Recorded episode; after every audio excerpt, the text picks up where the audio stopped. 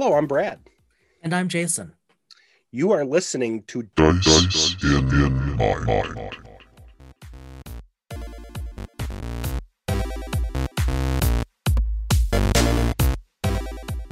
You know, there's there's obviously this, you know, joke between the two of us and now all five of you listeners that um, I tend to be a little liberal with my book buying um, when it comes to RPGs. Jason Yes. is much more selective.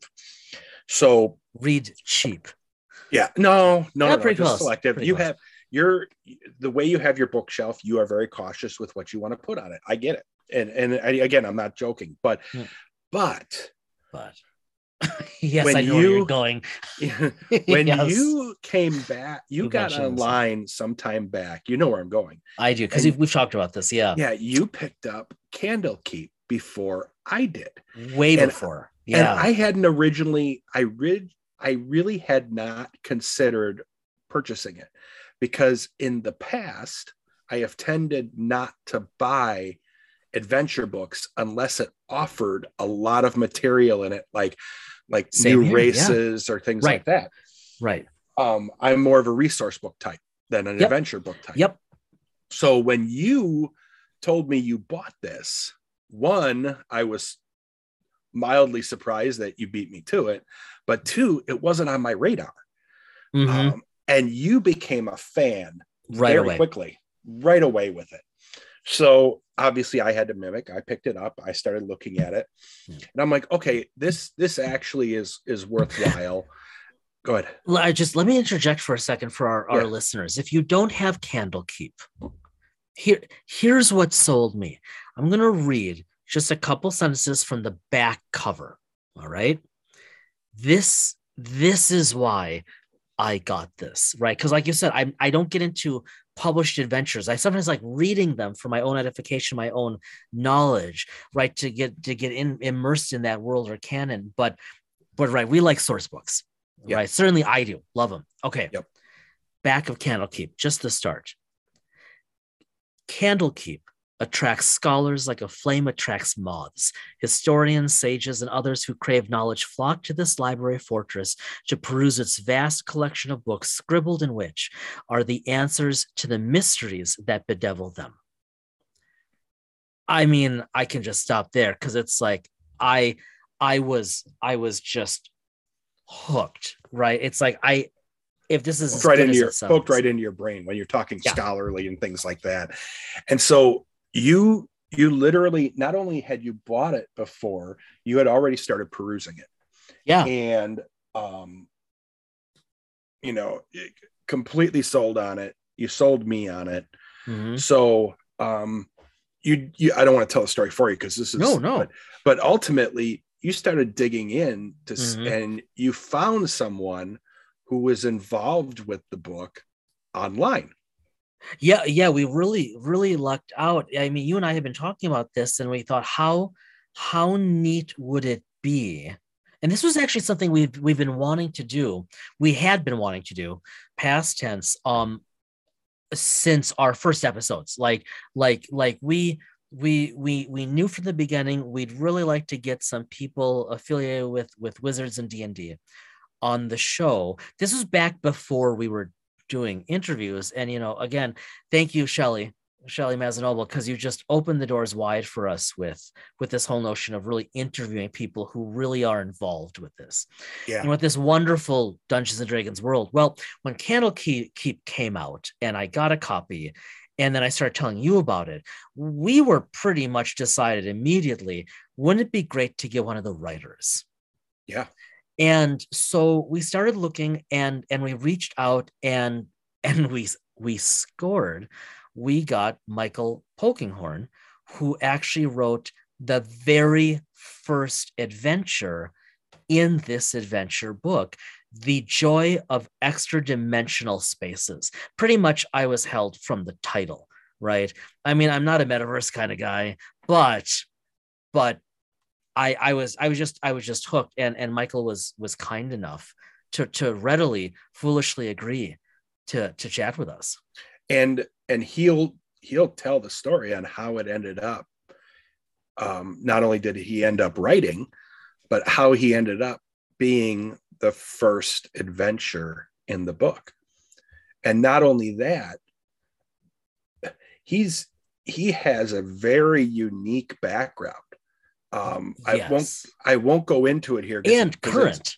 Yes, current. Yeah. Yeah, and we'll Yeah, save it for the interview. Yeah. yeah he's we'll save it for the interview but but listen to what he's involved with just outside of gaming i'm always fascinated by people who write or are involved in gaming and how it it fits into everybody's life a little differently and amongst everything that they might do outside of gaming day job family etc and you're going to hear another unique example here with with michael as to um you know his history and story and how he ended up um writing this and what he does beyond it. Yeah truly truly just an intellectually robust diverse individual. We you'll you'll hear some of that. Some of it wasn't recorded but most of it was uh, of the potential to geek out about d&d role playing and then other things far and wide not even not even related. We we definitely felt as though we were with a kindred spirit in terms of um just the depth of his geekery although he probably pulls it off a lot better than well we he also could he also you know you're more of you're you're much more of a writer than i am so he can pull it off by actually being able to write interesting and playable adventures you have told me that in fact we just talked about this recently because i want to play a bard. I want to role play a bard. I and, i want to gm that. Yeah you want to gm that and where would we go for that? It seems that candlekeep would be the perfect place for a low level intro bard. Yeah that is um that is i'm just just have my happen to have my Candlekeep right here. That is actually where it's where i've been going. I'm i'm i i'm a, a one shot with you as a bard. Although although as i said to you very recently i'm a little more interested in running you as a bard of sorts through if you will, one of our upcoming Star Trek Adventures duets. But that's another discussion. Yeah, I that one- that one when you directions. yeah we'll save that for later because when you told that to me um, i went cross-eyed because i couldn't I, I i was just surprised by it but yeah we'll have to have that as a discussion for Yes. future Yes. episode but yeah i want to play the bard it it, it had a little bit to do with with Vox Vox Machina. Machina. I know. Yeah. I, I know it does. I and Yeah. and but also there are people that talk about playing bards on um on social media that i'm fascinated with and one of the Yeah. first role-playing games i ever played not the first but one of them was the bard's tale yeah. Right. and right. and i just picked up the bard's tale i'm not going to put this in the gm corner the bard's tale trilogy the legacy games Oh, cool. out online for two bucks and they are now compatible and work on a mac Oh, you'll be sending me that link tonight because Eve, not only did I complete, I think you know this. We, my, my wife and I downloaded Bard's Tale early in the pandemic on the iPad. Yep. And I finished it over how many weeks? She got totally into it. yeah Uh, I, I mean, oh, so okay, you we'll we'll talk online. So, needless to say, if if though with Bard's Tale, you know, that's not, I think, the traditional Bard, right? There's no no no fight, it's just right? it's just it's Yeah. it's flooding my head but No, that's but that's that- great. yeah that's a sidebar but Mm-hmm. ultimately one of the things i thought about if we play a bard was to because you have wanted to for a while use candlekeep and dm I, I yeah, I know? really do. I'd really like to try. I'd really like to try out my legs with Candlekeep, and which is a perfect transition because because you, we wouldn't start your character for a one shot at level one, right? We do it at like level two or three, so that when I killed your character, I mean when your character died by natural consequences, that Yeah. it felt better. But yeah, it would be fun to use Can. But but let's get into our our interview with with Michael Polkinghorn. Um, very very interesting.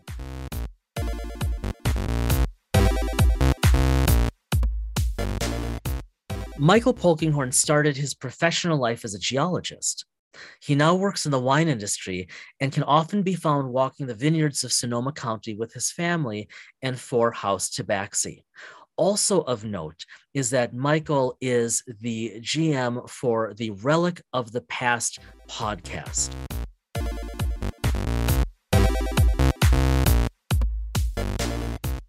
As we move through our group of interviews, Jason actually was able to to graciously find Michael Polkinghorn and have him join us.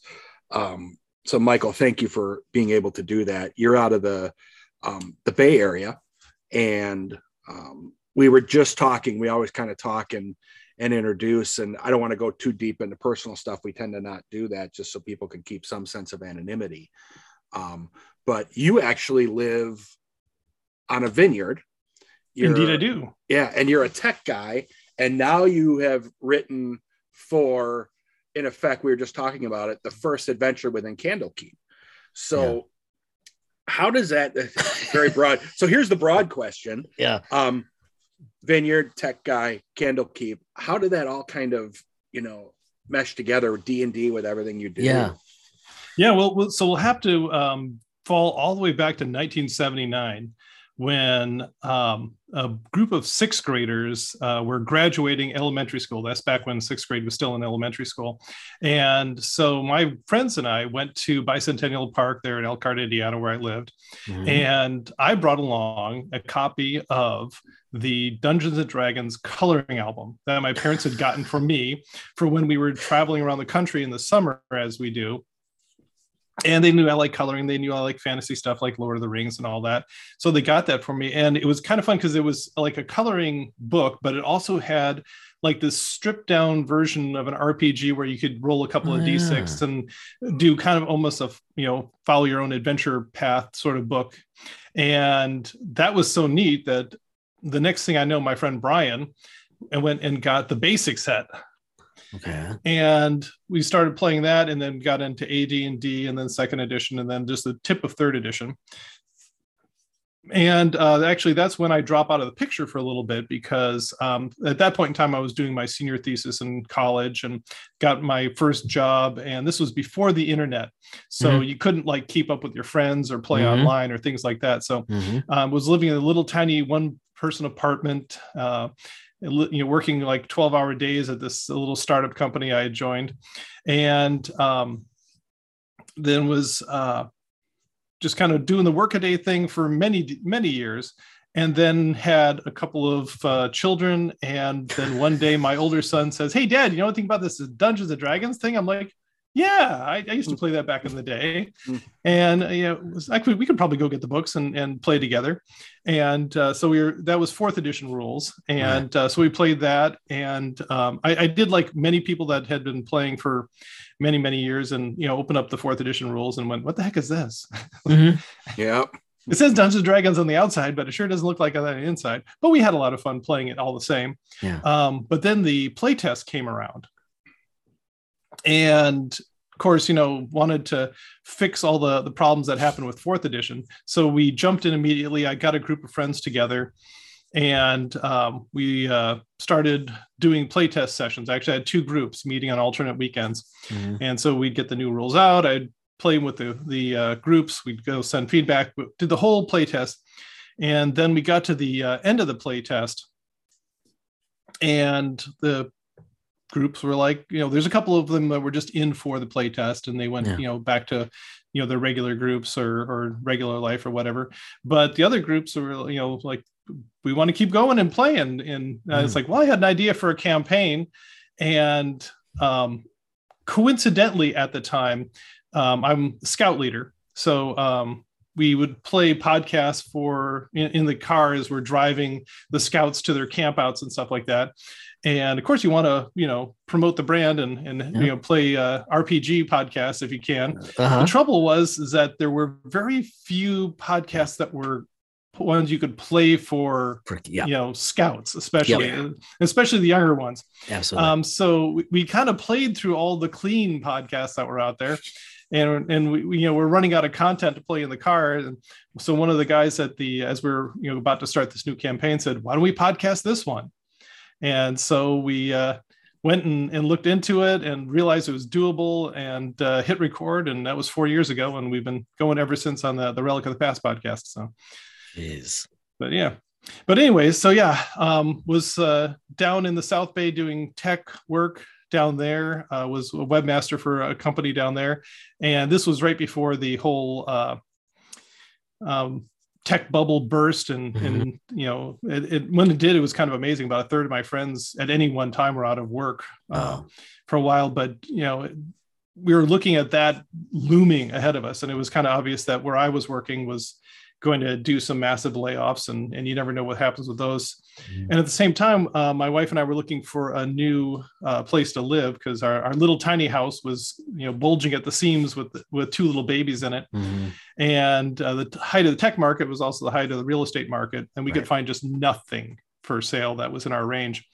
And uh, we had always uh, planned on retiring to a vineyard in sonoma county when we got to that point and my wife just turned to me and said why don't we get the vineyard now and so uh, we looked Yeah, so around cool. and yeah and and uh, like i said before mo- most of the places were about five million dollars out of our price range um, just a little little problem there Yeah. um, but we did find one little tiny house um, on just a couple of acres with grapes on it, just outside of Santa Rosa, and uh, I made an offer on that one and, and got it and moved up there just before the whole tech crash happened. And, Mhm. and like we said, have about a third of our friends were out of work for at any one time for the next two years. So I was, yeah. got out just in time. So so how I mean so then how did you come back stay with whatever D&D I mean how do you go from you go from beta testing to being involved in this 4 plus year you know actual play podcast which is incredible. And then then magic happens no pun intended and you're writing for D&D Well, it's kind of amazing. Um, the the chain of events that uh, brought it about was it was innocuous at the time. I Yeah. don't even remember. I mean, well, I, I vaguely remember doing this. I, I so Chris Perkins just put out a tweet um, and just said, "Hey, we're always looking for people to uh, do freelance work for us. Let me know if you're interested." And I'm like, "Well, yeah, I'm, I'm interested. Yeah, sure." Didn't even think anything about it. And uh, like about a year later, all of a sudden, I got an email. I was I was actually at uh, a uh, local um, semi-pro team's hockey uh, hockey game here in town, and I got a uh, email, and it said, you know, this is Bill Benham with uh, Wizards of the Coast, and uh, would, would you like to collaborate on a, a project? And, and I looked down. The first thing I thought was, this is the worst phishing email ever. right Who would even right believe right this? Yep. Yep and then I got home and I looked at a bill and I'm like, oh no, he's an exec, he's a producer. he actually works at Wizards. This is real. And uh, so, of course, I emailed back saying, "Yeah, sure, I'd love to uh, to be a part of that." And I was thinking because for things like Rime of the Frostmaiden and uh, Tomb of Annihilation and, and so forth, they had brought in freelancers to do pieces and parts of that. So Mhm. I was thinking it was going to be something like that.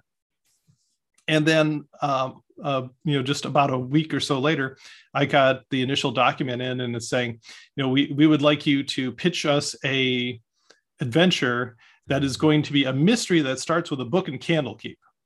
And I went, yeah hum, really? Not what I was thinking in any way, shape, or form. right But then the wheels started to turn, and like, oh yeah, this could be an awful lot of fun. Um, but then I ran into a major problem. So, like I said, I started playing in 1979. I'm a Greyhawk kid. Mhm. You know, Forgotten Realms was Oh. this new thing Yeah, that right. came around after Greyhawk. So all of a sudden, I'm like, oh yeah, uh, Forgotten Realms. Yeah, I think I've got a couple of books on that here, it's in the bookshelf somewhere. So I had to crack open all those books and bone up on all my Forgotten Realms lore as fast as possible, and uh, catch catch back up to you know everything I'd skipped over in the last 20 years. And uh, so then um, we got, like I said, we got the initial um, document in, and what it said is they wanted a pitch Mhm. um, of an adventure that you would then write up. Um, and then they had level blocks, and I was in level one, which is, or block one, which is levels one to four. And so I looked at it and said, Well, I got to do a level one adventure. You know, you want to come, you know, right out of the, the blocks they're uh, running and uh, so uh, I sent back, you know, that I would, you know, here's here's my pitch for a level one adventure, and uh, it came back and they they accepted it. And Wow. so yeah, then uh, then we got the the second um, of the uh, documents in, and that was the big one that had the writing guide, the style guide, Mhm, um, and it, it- it actually had the Book of the Raven, which was a example adventure that Ah. they had put together. It actually wasn't ever supposed to be a part of the book. It just ended up there because they had a hole in the in the uh, Okay. level progression, so they just put that one right in place. And you know, but that gave you an idea of how you're supposed to write these things up. Yeah. And um, then you know other little hints and tips and techniques, and an eight thousand word limit, and Mhm. go. And so we had a Wow. deadline that we had to, to go hit. And uh, so, uh, you know, just typed up the uh, first version of that. And, you know, by the time that we needed the rough draft in and sent it to them, and they hated it. Okay, that might be a little hyperbolic. They had one idea what my pitch was going to be because my pitch was it was going to be a uh, a basically an escape room type scenario um, and you know because when you think about it a lot of the early adventures um, from the old ad&d days like especially like x2 castle amberville um, were just basically enormous escape rooms that your party was stuck in and those were some of the most fun ones Okay. so I'm like, yeah, I got to do that. And so I sent it to him. And so basically, Chris Perkins just sent me back the document with just red text all the way down the side of things that Right. needed to be changed, or, you know, things that didn't pass the grade and things like that. And this actually was kind of one of the best parts of the whole experience nice. just working the creative process with the uh, the folks there at, at Wizards. And he was banging ideas off of them and, and having them, you know, either shoot them down or, or not, and uh, you know, come around to the final form. And so we just back and forth, back and forth, back and forth for uh, about another month, and then um, submitted my final adventure with all the the feedback that uh, especially Chris had given me. Is is the title yours? Um, that was actually suggested by um, Chris Perkins. Okay. Um, my my original title was uh, "This is the book you're looking for," and and that that was the, uh, the the hook for it is you were going the the basic plot was the same. You, Yeah. you were going Yeah. looking for this sage who was studying Candlekeep. You can't find him in the room. But then, in, in my first version of the uh, the adventure, there was a book there that was just titled "This is the book you're looking for." And then, if you open it up, you got sucked into the cat. The uh, well, at the time, at the time, and this is where Chris was like trying to get me back down to reality. If you can do that in fantasy, uh, at the time, it actually was going to take you to this extra dimensional island that would look like something on the Aegean Sea, surrounded by turquoise waters in all directions Uh-huh. and then you had to find your way off the island. Uh, but then he pointed out that that would require a brand new ninth level spell, and they really would, weren't you know you know happy with the idea of you know ginning up in a completely Right. Right. you know original ninth level spell just to make this adventure work. And I'm like, yeah, that is kind of overreaching, isn't it? So It's it's fantasy, but there are rules. yeah, yeah. And so then eh, with the back and forth, we worked around to okay, well, I said, well, how about it's a uh, like a permanent Mordenkainen's magnificent mansion, and then we took off from there because that that did Yeah. work. And so uh, Yeah. then, then we just kind of, like I said, just kept back and forth, smithing out all the little details till we came up with the final product there. so okay so for our listeners if if if you're listening and and you don't already have candlekeep you you should get it because it's just a wonderful a wonderful volume. And so so specifically michael you wrote the joy of extra dimensional spaces which i gotta say is a great title right? I mean that's just good marketing. Very first one in here i can see the escape room ethos clearly in the event i mean that that makes a lot of sense when you say that. Um, I think one of the things that really that really just kept making me smile was as I read through this, imagining like Brad and I might be playing this, and I was thinking of it from the standpoint of a of a of a PC. Um, there are so many gotchas.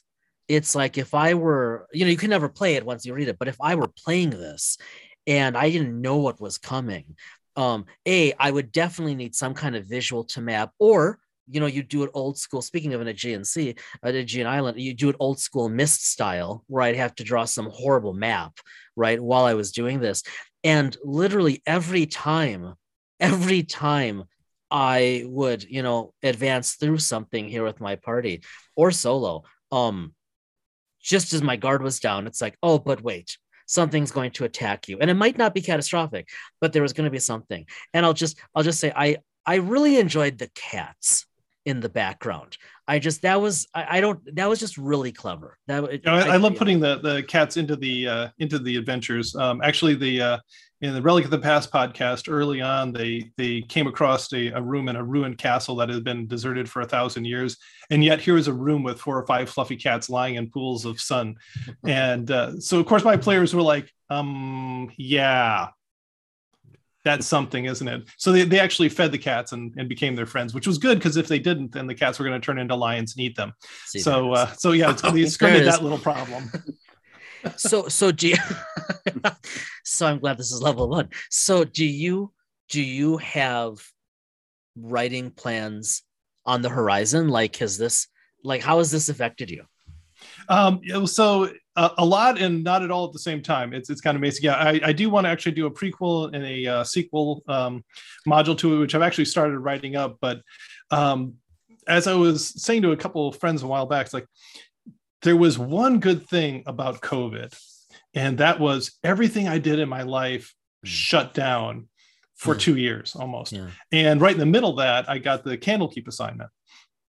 And um, so you know for for the time i was actually writing the adventure i had just nothing going on in my life except go to work and come home and that was it. Uh, like i said i'm a scoutmaster for a scout troop. Um, i also am a hockey goalie and uh, play for uh, a uh, one of the, the local leagues here. And but hockey was on hold. Scouts we were just meeting on zoom meetings which was great because like 15 minutes before the meeting you could throw on your shirt and sit down in front of the computer and and who was the wiser? And that was about all we were doing um, and so i just had all that but now i mean just just after candlekeep came out we opened up the whole country again and all of a sudden all that's going on again so it's like wait say where did all my time go oh yeah that's right yeah. yeah the, the, the, the, life is back in in gear again You'd have, to, um, you'd have to get rid of sleep to, to keep up with it all then if you're going to do it. Yeah, well, and, and we've had to do a little bit. And actually, I had to do a bunch of that just during the the Candlekeep writing process because basically the the whole um, workday was come home from work, throw some food in my face, and then just go upstairs to the office and sit down in front of the computer and type. Wow. And and did that for for about uh, six weeks straight. And uh, but it was a lot of fun. Mm-hmm. Mm. So okay, so two two uh, two different questions. Um, you mentioned hockey, and I'm I'm a hockey nerd. So Sharks, Red Wings, um, Blackhawks. Okay. Oh, I'm I'm in Milwaukee, so I've got a, that's a toughie. I'm a I'm a Lightning guy because I lived in Tampa. Okay, uh, yeah, their their expansion year. So yep. Well, we we, uh, we I grew up northern Indiana, so it was either Detroit or Chicago, and uh, we were Blackhawks fans there. Um, although I got to say, you know, since moving out here to California, of course, you know, go Sharks. I've been following yeah. them, and uh, I was we you know, we lived down in San Jose and actually had season tickets to the Sharks uh, early on after they built the stadium and and actually, one year we decided we were going to go to every home game, and that got pretty gritty because you know if you got multiple three you know nights a week home stands, it's like we'd get home and the cats would be like, "Hey, you want to feed us? We haven't seen our owners in a while. Maybe maybe you could feed us." I'm uh yeah I'm um I don't get to watch it as much as I'd like, mm-hmm. um, and you know, as a Lightning fan, for some reason, I don't get to see as many games here. But the Kraken are always on, so I've, I've kind of, I've, I can not say I'm necessarily a fan, but I like the Kraken. Um, Relic of the Past. So the podcast. So I, you know, you're up. You've been doing this, or what? 268. If I look at, if I'm oh looking at this right, 268 yeah. episodes into it. Um, did you? Did you play test any of the the candlekeep stuff prior in your head or you know was did, did some of the stuff come from your play into actually you can you can definitely see well if, if you played with me you can definitely see the dna here and there like i said with the the fluffy yeah. cat trap and in uh, relic mm-hmm. of the past that that made it in just as the fluffy cats and in, in candlekeep but mm-hmm. then um you know the uh, i did a, a, one shot for a couple of friends who wanted to try out dungeons and dragons mm-hmm. and uh, the uh, the uh, fairy dragons made an appearance in that and that was hilarious for me at least watching them. He's like the fairy dragons just constantly keeping them from getting out of the room and hurting them around the room with their, their uh, euphoria breath. So i you know i had to put that that in there. Uh, but a lot of the rest of it i mean there's little bits and pieces um, also in that same abandoned uh, uh, castle. They had I had a, a, rug of smothering and a pair of the uh, dancing swords that uh, almost actually almost finished off the party. It was hilarious. They they no one died, but it was really really close because um, one of our characters and it, ironically the the ninja monk, the dexterous acrobatic ninja monk, couldn't make it through the the window. Uh, she just kept rolling like sixes to to jump through the window, and and then the paladin, the the strength guy, um, he made it through the window, fell onto the rug of smothering, got wrapped up, and then constantly rolled sixes to get out. Couldn't get out. So, um, you know, they, we had uh, three of the party members trying to fend off what was supposed to be, you know, a room that would be a challenge for five party members. Um, so that that was that was hilarious for me at least, and. Uh, and and it's still a running joke for the for the for the party though you know it's like you know something will happen with the the, the monk and they'll be like don't put a don't put a window in front of her we're doomed if you put a window in front of us. right. that we won't get into hyper detail, but there's we had the same. Yeah, I knew that Jason. was coming. you knew it yeah. with throwing. Yeah, I knew axes, it. I knew it was coming. You know? Yeah. Jason yeah. can't. Jason's character couldn't do throwing axes. And, yeah, but in all fairness, he was a fighter. I mean, that wasn't his forte. Yeah, I guess. It was just even though you had melee weapons or ranged yeah. weapons. That's Yeah. not important. Yeah. When you play, when you when you you you obviously do a lot of DMing. Do you actually get a chance to play? Yeah. every once in a while um, Okay. and uh, not a lot lately and i'm, I'm kind of hoping if and when we ever wrap up the the uh, current campaign with the podcast we might do a series of one shots because uh, pretty much all the rest of the uh, uh, players in the podcast you know dm their own home games so they've all got experience so it's like that'd be kind of fun to have them go Yeah. through and do a one shot for everybody and, and get a Yeah. chance for me me to play uh, you know once in a while Do you miss it? Oh yeah, it's always fun. But it's you know, my son when he was younger asked me about um, you know the the stories I write, and he's like, "Dad, where do you come up with these ideas?" And I'm like, "What do you mean? I'm just trying to get these people out of my head." So you know, I've I've got all these ideas for campaigns, and you know, until they're out of my head and written down on paper, they just kind of sit there, you know, kind of bonking at the inside of my skull, asking to come out. So you know it- it's like yeah do, but i like to play yeah but i also like to get these stories out of my head before they drive me crazy Yeah. We're we're you know we as a podcast we're we're we're not quite to 50 episodes. So I'm looking at it in 268. That's just Amazing. um, that's amazing that that you all have I mean- gone out been able to do that and still keep the kind of the fire going and For four years. yeah, it will i thought it'd be done in like two max and here we are at four and we've just made level 16 and Wow. the um so so spoil, spoilers for a podcast that's been going for four years now but the uh, party you know the the entire world's being ruined by some unseen force Mhm. uh, they've got fogs coming down out of the mountains they've been cooling and you know rotting and molding the the food in the fields the uh, food's becoming scarce you know crops are dying animals are dying. Uh, there's you know various baronies in this kingdom are on the verge of war with each other.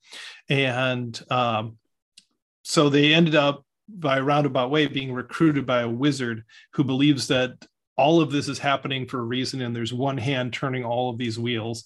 And he sends them off on this quest to go figure it out. And they find out that yeah there is one hand turning all these wheels. And um, in in this realm the elves are visitors sort of kind of like they are in lord of the rings. This is kind of my take on tolkien when you Yeah. think about it. Um, and um, so the elves basically after exploring all the mysteries of their world start forcing gateways to other worlds and they end up at this one. And they find this kind of savage world with all these child races in it. And so they do what they naturally do back home. They start teaching them magic but then magic rapidly winds out of control because the uh, the new child races don't know how to control it you know they, Yeah. they they all of a sudden they got this almost unlimited power in their hands and unlike the elves who learned it you know over eons and eons and had Yeah. their wisdom grow with with their increasing power all of a sudden they just jump to this power so um the uh, the new mages of this world uh kind of do what people do when they you know get Right. unlimited power all of a sudden they start Right. trying to take over you know to to rule rule with the the wisdom of of the uh the very intelligent and of course once one grabs for power they all grab for power then you had all these little fiefdoms of these uh of these mages and then the inevitable happened they started warring against each other and almost destroy this entire kingdom. The the central fertile valley and and basically if, if you look at the the map of uh, Faroe it's basically just California turned sideways. So just like Ca- California has the the vast uh, central valley that is the Never thought about that. agricultural you know uh, linchpin for all the United States and much of the world actually. Um, so Faroe had this vast fertile valley. Yeah. and but it was then basically beaten to a fine dust by the mage wars and all the cities that were in there were ruined. Oh, and the only thing that was left were the five baronies or in the foothills who used to be little hedge baronies and not of much account but now they are the only governments there. And uh, that's where the party finds themselves in, in this world. And so they find though that there was one elf that was left behind. When the gates to, to ferry closed he didn't make it out in time. And so he tries to prolong his life to last until the elves should open the gates again and he can go home well of course how do you end up doing that if you're a wizard well you become a lich Yeah. and Mhm. and so um, and actually that all started with a thought experiment that i did many many years ago where um, you know because liches actually kind of appear very prominently in um, a lot of the forgotten realms now. Mhm. like several of the uh, you know masked lords of waterdeep are liches and things like that. And and i started thinking about it's like why would you be a masked lord if you can live for a thousand years would that seem kind of mundane? And and then i started thinking like what would that do to your mind if you lived for a thousand years? I mean you would run out of things to do and eventually you would just kind of turn to trying to turn the screws to see how much you could make the little marionettes dance And so that's what this this guy has done. He's he's um, basically just moved on to you know everything else is so infantile compared to the the, the vast you know universes of knowledge he's unlocked that he's now just kind of trying to see what happens if he just starts turning all the dials on the on the uh, settings and and uh, you know try to make try to try to make things as bad as possible. Um, but then the, the party finds that he's um, hidden seven phylacteries around the kingdom uh, back when he first became a lich, and only one of them's the real one, and the rest are all fakes. And now they've been on this progress for four years trying to find all of them, and and they just found the last one, but they lost one along the way. So now they don't know if the one they lost that the, he, he reclaimed was the real one, or he just Mhm. brought it back to make them think it was the real one. So I feel extra- I feel extraordinarily uncreative now that I've heard that because um, I just I did some world building for us, but I mean that's just the, detail involved and the story involved in that is and, and I've listened to some of the, the podcasts, but like you said, time is time is short, but um, you know that creativity is is just that that sounds like an awesome world. To Yeah. Yeah. yeah yeah so my, jason we're gonna have you're gonna have to you're gonna you should expect some changes because i might uh, Oh, good. No, that's since that's i'm not since i'm not publishing i can i can leech a little bit off of, of yeah, good. michael's Just storyline another way to another way to get my character killed again. yeah So yeah. so how how far, Michael? How far out have you at least conceptualized in your head this story? Like, do you know what the end game is, or do you is there something you yeah want to be? and and and i had to to begin with um because the when the wizard first um enlisted the party he sent them to see the oracle and in the very center of the mare arenosum the sea of dust that uh, the uh, used to be the central valley there are still ruined cities you know or at least the tops of the ruined cities. They've been buried up to the very tops of the steeples in in this fine dust. And one of the things that is still there is the oracle of ubre Macordia. and the uh, and this is an ancient oracle that still exists and back back uh, back when uh, you know there used to be a central valley the, the king would come and, and consult with the oracle but now Yeah. that it's the five baronies um, the uh, five barons actually meet in conference there and, and they um, then consult the oracle when they have big problems. So uh, he sends the party there and the oracle gives them uh, because the oracle always speaks in mysteries um, gives them a poem. And the poem actually lists the places that they can find the bad guy so they uh, you know each of the phylactery locations is listed but unfortunately you know being being an oracle they're really general terms and the party has spent four years trying to decode Yeah. what this poem means and figure it out So so writing Candlekeep wasn't exactly your first effort at writing for D and D.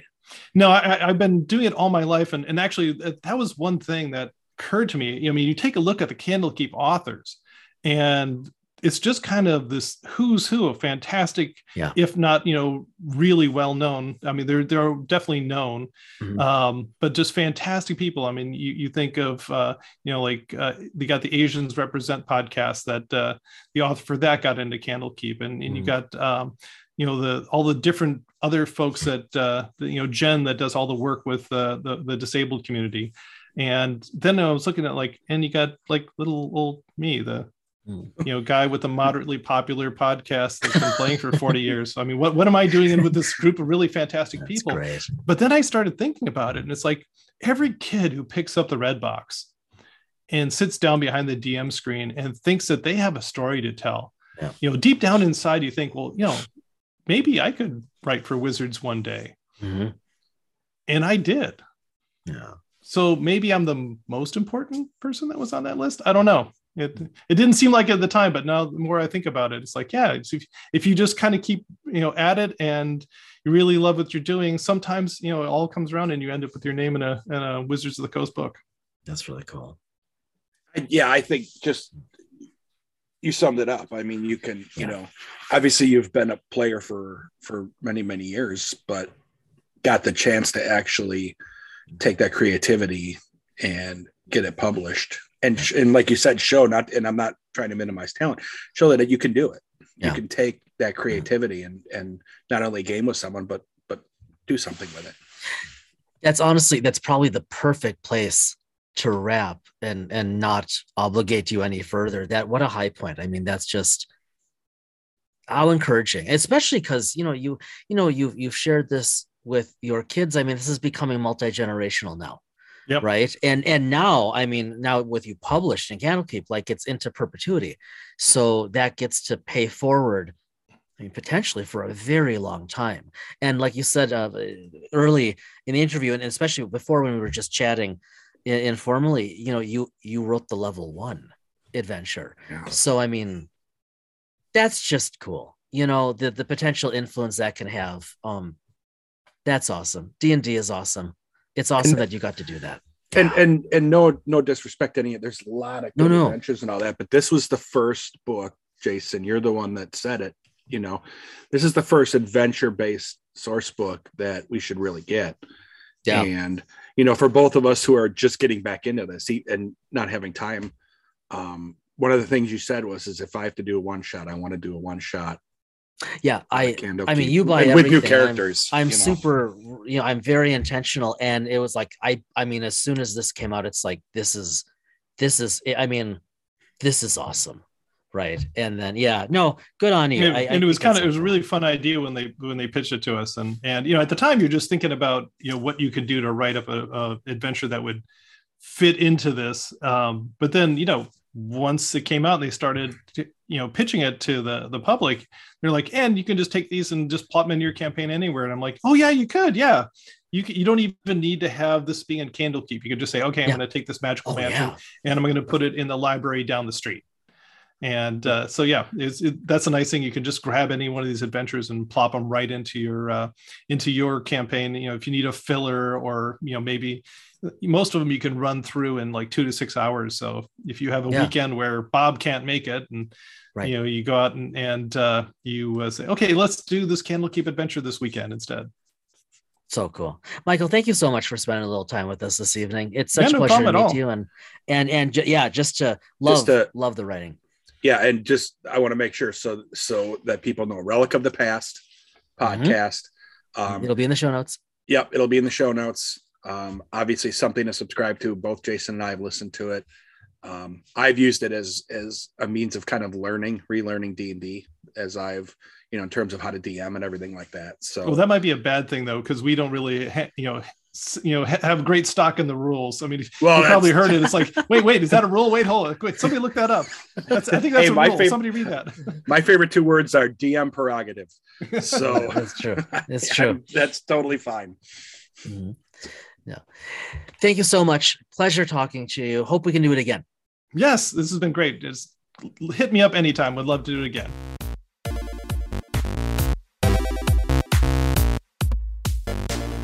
the winery and everything like that that just caught our attention because it's just so unique in terms of you know everybody's unique that we've talked to and everybody's unique period but it's just we haven't encountered that before and his background as a Mhm. geologist Mhm. um obviously you've heard heard his stories about how he wrote in and um you know he took the the the in effect the low level adventure to write Yep. um i couldn't imagine i still can't imagine i can't imagine how you write honestly let alone imagine michael picking that up and saying okay uh, where do i start creatively with Yeah. this But I- as he said, he wasn't coming from nowhere.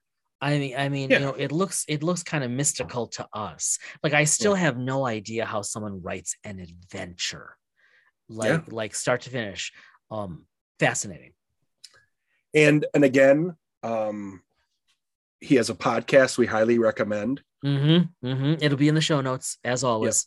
you know um i've listened to a couple episodes when time is permitted and i enjoy it um Yeah. michael is a very very compelling uh presence you know in terms of listening Has a huge So- following. Uh, really Yeah. high production value. Yeah, I mean, I, absolutely. You you uh, uh, you should definitely listen to it like on an Apple Podcast. The whole deal. The whole Yeah. deal. yeah, Yeah. add it to your add that one you know to your podcast list we've we've recommended a couple we don't recommend every one of them but Right. or everyone out there but but But know, but we will for a kickback. No, we're, we're, we're yeah we will and Yeah. and obviously a kickback includes recommending ours Yeah. So- or at least coming on for an interview because it's a great deal of fun. yeah So, Michael, thank you uh, again. Uh, we look forward to hopefully talking to you in the future. As we walk over then to the GM corner, what, sir, have you been up to of relevance this week? Oh, um, for me, um, I have been focusing on um, two things. One, um, Mutant Chronicles, because I just it's been an interest to me, and I've been looking at. There's a lot of resource material for this, Yeah. and I got the um, kind of the adventures. I don't remember what they called it, but it was a in effect the set almost 100% of all the material for for mutant chronicles that Modiphius had for sale during the holiday Right, Uh, right. so i have a pile i have a pile before but if i just focus Yes, if i just if i just focus on mutant chronicles i have a pile so i've been slowly going through it um the other thing is um i'm just gonna i'm gonna break the fourth wall uh jace when are we dropping this episode uh, you are all listening to this on or after the 21st of March. Okay. So um obviously by now um you will have or should have heard that um Green Ronin Mhm. is coming out with their own uh Cthulhu Mythos Yeah, game. very cool. Mythos game. Um it got funded on Kickstarter in 40 minutes. Ah, Jeez. Um uh, I've had some we've talked with um Troy at, at Green Ronin. Troy, thank you so much. Mhm. And um Hoping to have Malcolm back. yeah malcolm Mm-hmm. you know i i had i i listened to malcolm talk about the game and it was a really unique mix of the technical Yeah. and the historic background as to why they built it the way they did now remember cthulhu is owned by chaosium Right. um, the the main game, but a lot of the mythos is um, open source. So they took everything that was open source and built a game around it that I think is actually more compelling than any almost anything I've seen for that genre in that in that ecosystem in that realm.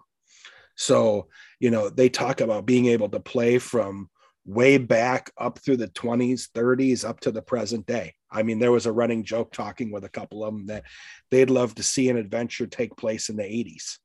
Um, you know, Who wouldn't? yeah, or in the 70s It during the would be disco like era. you're going back to the future. yeah, or a See what I did 90s there? rave. They said a 90s rave. That's so strange. I know. You know? So- Totally our scene back in the 90s. Oh yeah, yeah, because we were both ravers. Um, yeah, Yeah, Thank right. you. Yeah, you're well welcome. done. Thank Well you. done. Been You have working on that. Yeah, you're Yeah. you're a beatboxer now. There you go. Um, so yeah, so that has been um the most important. Yeah. So I the most Very cool. that's held my the the green Ronin Yeah. stuff. No, you've been um, talking about it big time yeah. Mhm. and they've been and they've been so courteous and gracious in talking to us about it too. Yeah. Um phenomenal group of people. I got to meet some of the Yeah, others really even are. beyond Malcolm online. Yeah, So, you did. Yeah. Yeah. Uh, you know, for myself, kind of following from last week, uh, I find myself spending a fair amount of time thinking about these mission briefs we're slowly writing Yeah. for Star Trek. Um, and okay, and okay, uh, peeling back the fourth wall, uh, as you did. So I have on my desk uh, print out actually from D&D Beyond because they had it so organized of all of the standard classes from Dungeons and Dragons. And you haven't seen this. I'm going to hold this up for you. Our, our And this is this is new to me. I didn't this know is new to you. This this is Yeah. just uh this was just yesterday. I have I'm holding this in front of the camera, everybody. I've circled some and listed others from other another game. Um, these are all the classes that I am thinking how we might import into uh, a Star Trek. I'm not playing a mode. pa- I'm not playing a paladin on a starship. You're not playing a paladin anywhere. Uh, right. Um, uh, though now that you say that out loud, I didn't think that would work, but but Commander Data was as close as you could get. Um, but yeah, but no one yeah. called him a paladin. No, well, no, because you know he was an android in the future, and there wasn't magic. Well, so that's what I'm saying is, is so why are you since we're breaking the fourth wall, Yeah. you're looking at all these classes. okay, here I- let me let me give you an example. Okay, Okay. of the ones I've circled, and then I'll qualify, and then we'll call it for the for the day. Okay. Uh, eh, okay. So I, barbarian, bard, cleric, fighter, ranger, and rogue. Now, some of those lend themselves very easily to a sci-fi setting. For example, uh, first season of Star Trek Picard had the Fenris Rangers. It's there in the name, right? So some of these are easier. Others, like Bard and Cleric, are a little more difficult. But but Star Trek has often dealt directly or, or indirectly with religion. Wouldn't it be interesting to play someone who was, uh, you know, I, I don't Isn't know. Burnham's mom? I can't remember the the. she was a, they were both parents were scientists. Yeah, but the but her mom oh, now Oh, became Qowat Milat. Exactly. Thank so you. there's kind of a cleric Right, of, right, you a know. cleric who's a fighter, right? Almost, Yeah. almost a, a, a druid. I just really. don't want to be called a cleric fighter on a starship. That's my point. Wh- Well, no, but but like okay, so like like you know the notion of you playing a bard. What got me going on this, Brad, the other day was I'm not going to play Will Riker with a trombone. That does not equal a bard. I was actually thinking of you uh, as Wil Wheaton back in the early Ashley Judd episode days. But but I digress. Um, uh, my, but my point is, Hey, Will, you- no matter what Jason just did to to knock it, we still would love to have you on the show. By the way, that okay. First of all, he doesn't listen. Second of all, that wasn't enough. You know how well, maybe one of our five people as like the six degrees of Kevin Bacon, Yes. where they can actually they have actually contacted. yes there you go. look i i like you know we all looked up to picard and Mhm. data i did but you wanted to be you wanted to have wesley crusher's life anyways we digress i'll just say i've been thinking a lot these past couple days about a bard in the future for you it's This going to be is- hilarious I think this just the little debate we have right here. I think this is worth like an episode where they can actually hear this. What you just heard for the past like two minutes is actually normal banter between us when we when we joke and laugh. Um, it is. Yep. It is. So I think there's probably an episode worth us doing that even more as we are building this out. Um, and then you can hear in effect the alpha and beta runs of this. So we'll fit I that in between. right.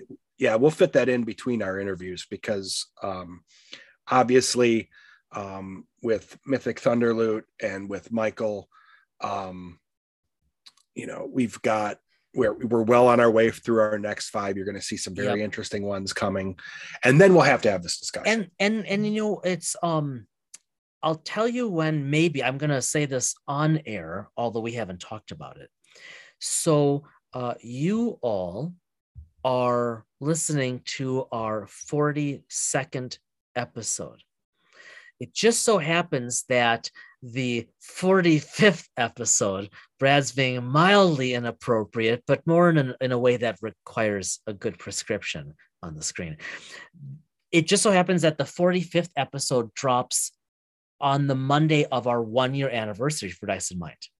We have a really special interview scheduled for then, much like a special episode of Blossom, but but different. Um, but that you like using that little. I've that been little waiting to do that for so long. Yeah, I know. Um, but but in all seriousness, episode 46 um might be a little more banter based. We have we have things we want to talk about on 46 as we hit our stride. So with that, with that, as always, thanks for listening. If you know Wil Wheaton, please tell him that we're we're, we're waiting. Mm. And uh and we just and- have to talk about RPGs. Well, we don't have to talk about anything else. Just your love of gaming. We don't have to. You don't have No, to have we- the we- same conversation that you do a lot of other places. we actually want to talk about Titansgrave. Um, Yeah.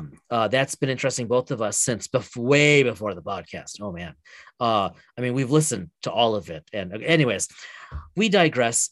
Be well, stay well. Uh, as Garrison Keillor used to say, keep in touch. We will see you next week.